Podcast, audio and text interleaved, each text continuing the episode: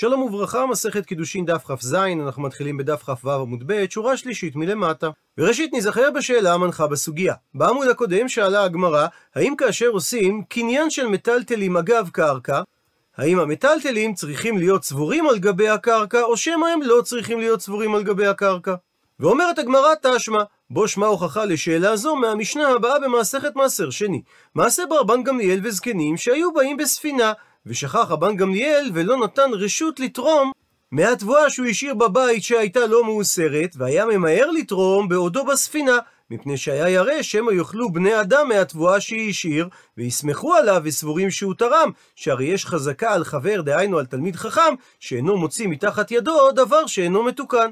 ולכן אמר להם רבן גמליאל לזקנים, איסור שאני עתיד למוד, עשירית מהתבואה שאני עתיד לתת מעשה ראשון, הפכנו דף, נתון לו ליהושע ומקומו מוזכר לו. הוא מסביר רש"י שמדובר על רבי יהושע בן חנניה, שיש שתי מקורות מהן מוכח שהוא היה לוי. כפי שאומרת הגמרא במסכת הארכין, מעשה ברבי יהושע ברבי חנניה, שהלך לסייע את רבי יוחנן בן גודגדה בהגפת דלתות של בית המקדש, ואמר לו רבי יוחנן בן גודגדה, חזור בך, מפני שאתה מן המשוררים ואני מן השוערים.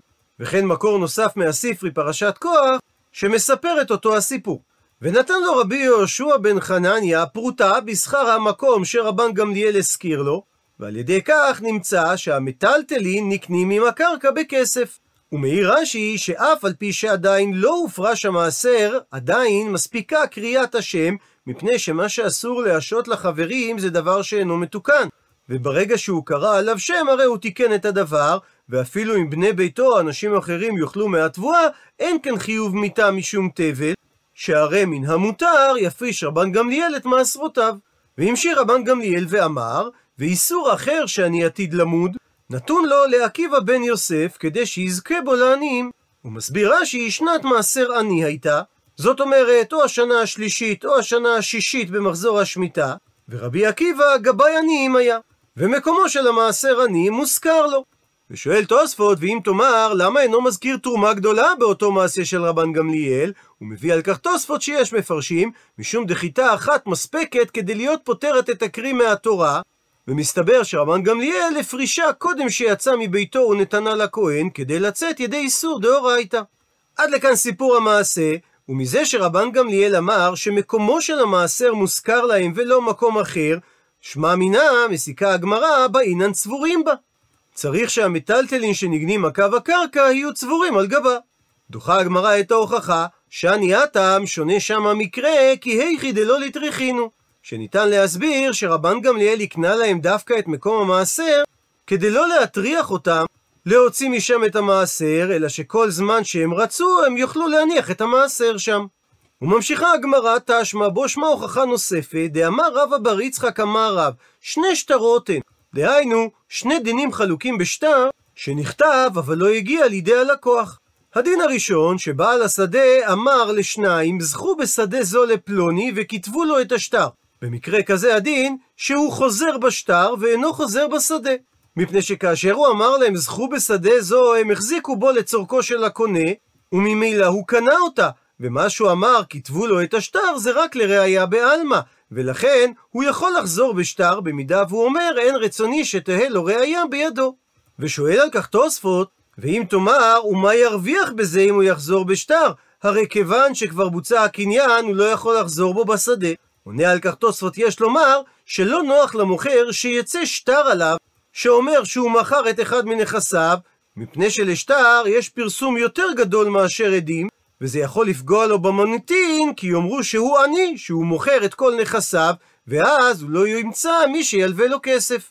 דין שני, שאמר בעל השדה לשניים, זכו בשדה זו לפלוני על מנת שתכתבו לו את השטר.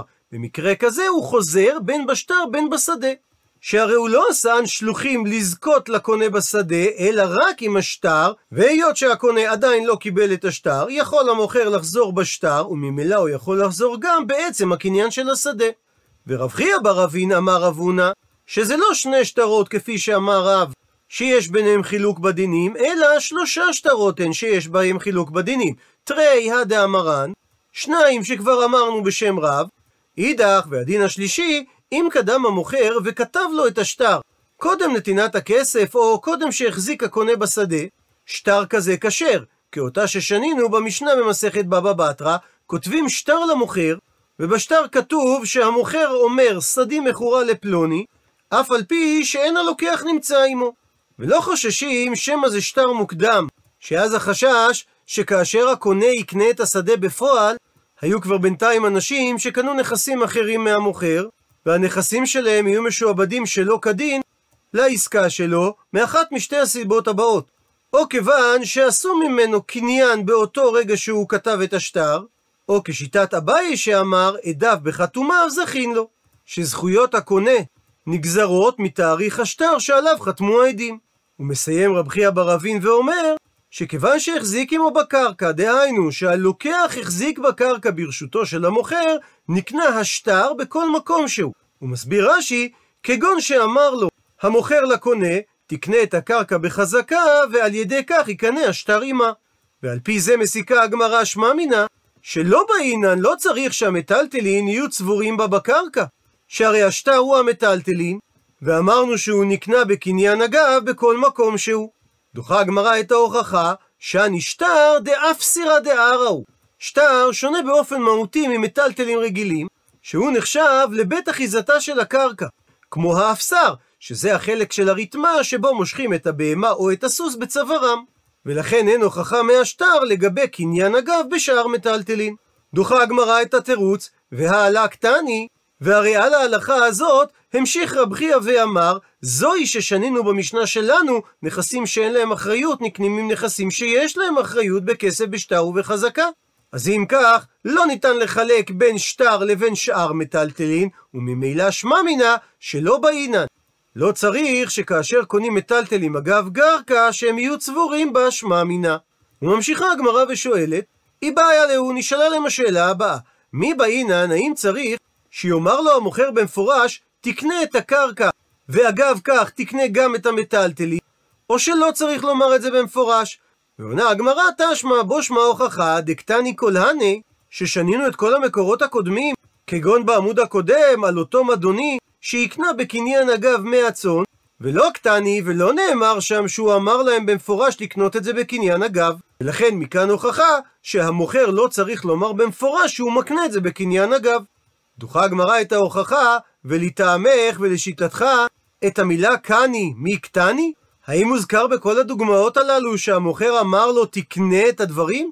והרי בלי אמירה זו הוא ודאי לא יכול לקנות אותם, אלא בהכרח שלמרות שלא הוזכרה הלשון קני, מדובר עד דאמר קני. אז ההכנה מעד דאמר אגב, למרות שזה לא הוזכר. הוא מסיים את הגמרא בפסיקת הלכה, והלכתה שבקניין מטלטלין אגב קרקע צבורים לא באינן.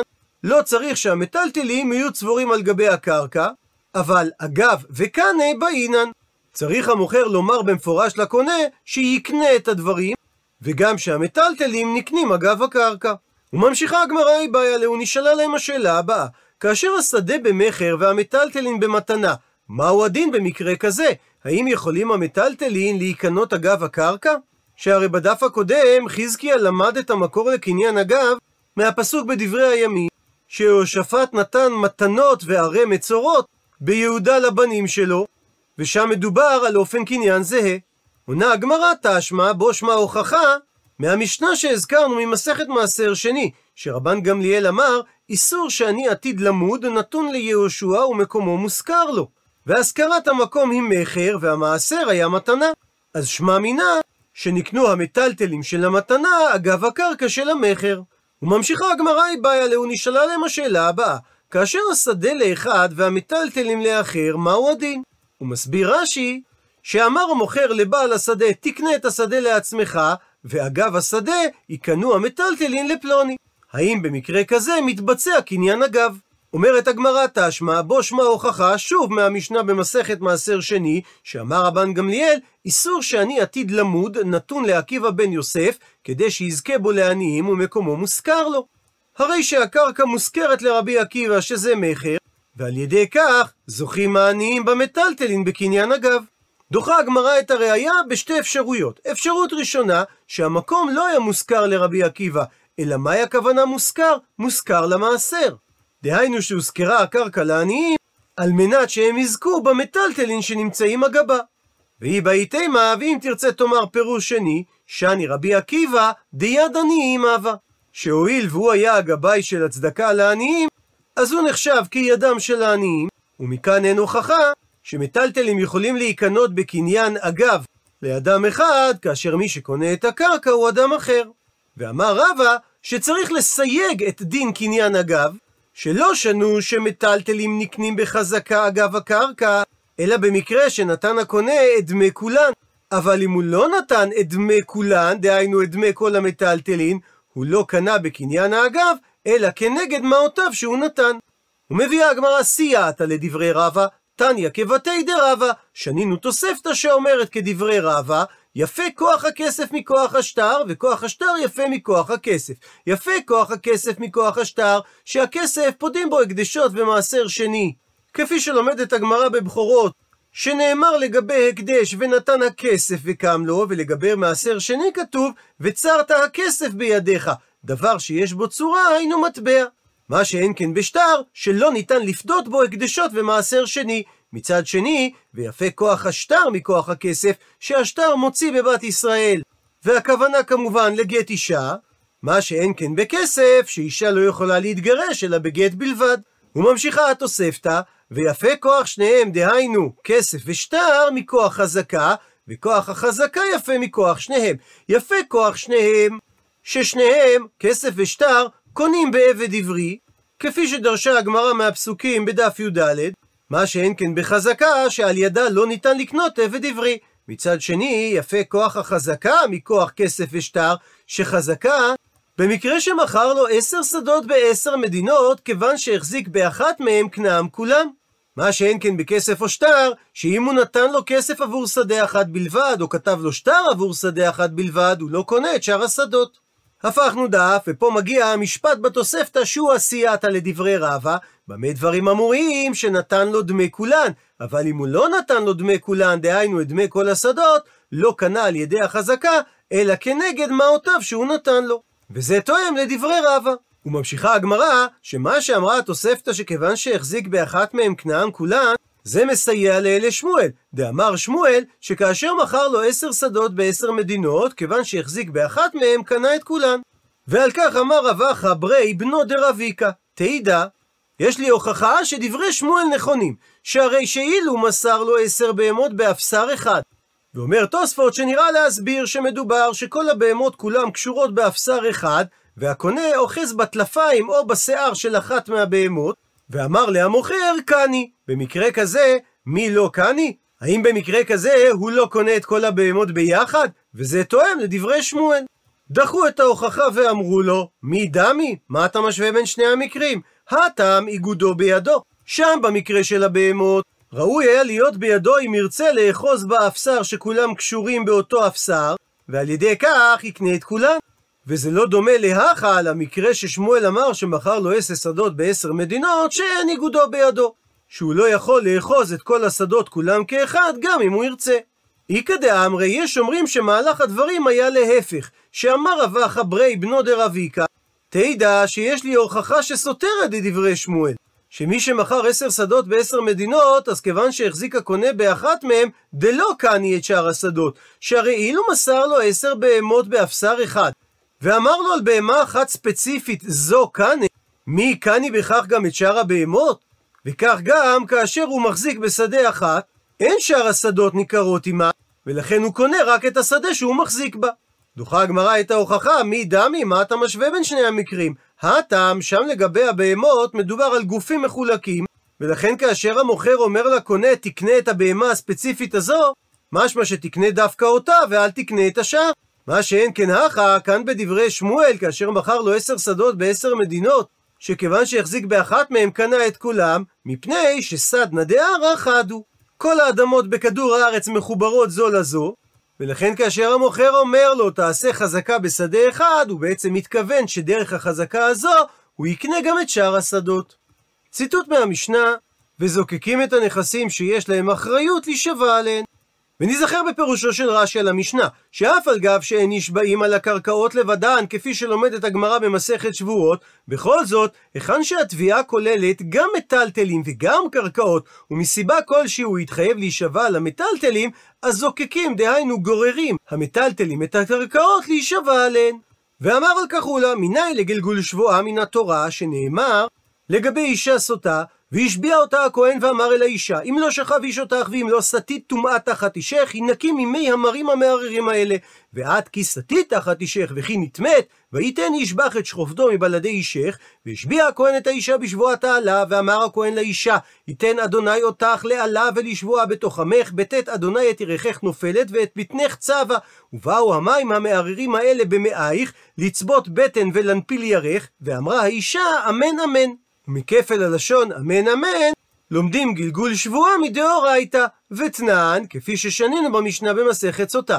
על מה היא אומרת אמן אמן? את האמן הראשון היא אומרת על העלה. זאת אומרת, על מה שהכהן קילל אותה, ירכך נופלת. ואת האמן השני היא אומרת על השבועה שהכהן היה משביעה, ואומר משביעני עלייך שלא נטמאת, כמו שכתוב, והשביע אותה. את האמן הראשון היא אומרת, שהיא מקבלת על עצמה את העלה ואת השבועה, אם היא נטמעה מאיש זה, ואת האמן השני אומרת שהיא מקבלת על עצמה את העלה ואת השבועה אם היא נטמעה מאיש אחר. את האמן הראשון היא אומרת שהיא מקבלת על עצמה את העלה ואת השבועה שלא סטיתי כאשר הייתי ארוסה, ואת האמן השני היא אומרת שהיא מקבלת על עצמה את העלה ואת השבועה שהיא לא סטתה כאשר היא הייתה ונשואה. ואם מדובר על אישה שנפלה לייבום, אז את האמן הראשונה היא אומרת שהיא לא סטתה כאשר היא הייתה ושומרת יבם, ואת האמן השני היא אומרת שהיא לא סטתה כאשר היא הייתה וכנוסה, דהיינו כאשר הוא ייבם אותה. עד לכאן לשון המשנה, ומבארו לה את דברי המשנה, היי ארוסה היא דמי. באיזה מציאות מדובר שהבעל מקנא לאשתו והיא אומרת שהיא לא סטתה כאשר היא הייתה ארוסה? אילם, האם תאמר דקני לה שהבעל קינא לה כשהיא ארוסה לו וקמשקה לה והוא גם השקע אותה את המים המרים כשהיא ארוסה והרי לא ניתן להסביר כך שהרי והתנן שנינו במשנה במסכת סוטה שארוסה ושומרת יבם לא שותות את המים המרים ומצד שני ולא נוטלות כתובה מה היא טעמה? מפני שתחת אישך אמר רחמנה וליקה הוא מסביר רש"י שהן לא שותות את המים המרים אם הם נסתרו מפני שהן לא מקיימות את לשון הכתוב תחת אישה, שהרי הן לא חיות יחד עם הבעל או עם היבם. והסיבה שהן לא נוטלות כתובה, שהרי הבעל או היבם קינא ואמר לה אל תסתתרי עם פלוני, והיא גרמה לעצמה לייסר עליו על ידי שהיא נסתרה עם אותו פלוני. אלא כיצד תסביר? דקני לה שקינא לה הבעל כשהיא הייתה ארוסה, ונסתרה עם אותו פלוני כשהיא עדיין ארוסה, וכמה אשקלה והשקע אותה הבעל את המים המרים כשהיא נשואה? והרי במצב כזה, מי בדקה למאיה? המים לא יבצעו את פעולת הבדיקה אם היא נטמעה או לא, שהרי כתוב בפסוק, נקרא בפנים, וניקה האיש מעוון, והאישה ההיא תישא את עוונה.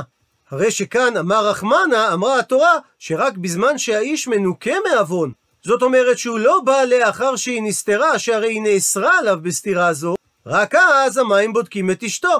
אבל אם אין האיש מנוקה מעוון, כגון שהוא קינא לה כשהיא ארוסה והיא נסתרה כשהיא ארוסה, שאסור היה לו לכנוס אותה, שבמקרה כזה אין המים בודקים את אשתו. אז אם כך, על איזה מציאות אמרה המשנה שהאישה אומרת אמן שלא סטיתי ארוסה? אלא בהכרח שמדובר בשבועה על ידי גלגול. מסביר רש"י שמדובר שהבעל קינא לה כשהיא הייתה כבר נשואה לו והיא נסתרה, ומגלגל עליה על ידי כך שבועה גם על שלב האירוסין, אף על פי שלא היו ראויים האירוסין לשבועה בפני עצמם, שהרי לא קינא לה. ומכאן נלמד שמגלגלים שבועה גם על קרקעות, אף על פי שלא שייך בהם שבועה. ומקשה רש"י שלכאורה הגמרא יכולה הייתה להעמיד במציאות הבאה, שהוא קינא לה כאשר היא הייתה ארוסה והיא נסתתרה, והוא השקע אותה את מי המים המרים רק לאחר שהיא נכנסה לחופה, ולכן ניתן לקיים את לשון הפסוק תחת אישך, ומדובר על מציאות שהוא עדיין לא בא עליה, ואם כך הוא עדיין מנוקה מעוון, ולכן המים בודקים אותה. ואם נעמיד באופן הזה, אז ממילא לא ניתן ללמוד מכאן גלגול שבועה. עונה על כך רש"י שלא ניתן להעמיד את המציאות הזאת, מפני שהגמרא במסכת יבמות לומדת מלשון הפסוק מבלעדי אישך, שהמים המרים לא יבדקו אותה, אלא אם כן קדמה שכיבת הבעל לשכיבת הבועל, ולא שקדמה שכיבת הבועל לבעל. וממילא לא ניתן להשביע אותה על זנות של אירוסין בשום עניין, אלא על ידי גלגול שבועה. עד לכאן דף כ"ז. למעוניינים בהרחבה, הזכירה הגמרא את הביטוי סדנא דערא חדו, והסביר רש"י שחיבור הקרקע הוא כמו הסדן של הנפחים, שהוא גוש מוצק, וכך גם הקרקע כולה מחוברת. והביטוי הזה הוא אחת מהדוגמאות לשימוש מטאפורי במונח הלכתי. שהרי משמעות הביטוי סדנא דהר אחד הוא שכל קרקעות העולם מחוברות מתחת לפני השטח, ועקב כך הן נחשבות כיחידה אחת גדולה, ולכן פעולת חזקה בשדה אחד נמשכת לשדות אחרים, אפילו אלה שאינם מחוברים לו מעל פני השטח. בעברית החדשה פירוש הביטוי הוא מנהגי בני אדם דומים הם בכל מקום. כך על פי המילון אבן שושן בערך סדנה. אליעזר ליפמן זילברמן כותב, סדנא דערא חדו, השחל בכל מקום שהוא ימצא משענת קנה רצוץ לאיוולתו. והכוונה היא שבני אדם בכל מקום מצדיקים את דעותיהם, אפילו את השטות הגדולה ביותר. והרב פרופסור רון קליימן כותב, על ניגוד עניינים של נבחרי ציבור ושל עובדי ציבור, אנו שומעים במקומותינו השכם והערב, מסתבר שסדנא דערא חדו, וכי תופעה זו כבר זכתה להתייחסות של חכמינו לפני מאות בשנים. המילה ערא כאן, אין פירושה קרקע, אלא בני אדם החיים על הקרקע. אז סדנא דערא חדו, אין פירושו שבני אדם שונים, מחוברים, ופעולה שנעשית באדם אחד נמשכת לאנשים אחרים, אלא הכוונה היא שיש לבני אדם שונים אופי דומה, אז הרי שיש כאן משמעות חדשה לביטוי סדנא דערא חדו. וזו גם הייתה הכותרת בעיתון העם בעריכת זאב ז'בוטינסקי בשנת 1931, סדנא דערא חדו, עלילות דם ברוסיה הסובייטית. והכוונה כנראה שהאופי של האנטישמיות זהה בין ברוסיה בין במקומות אחרים.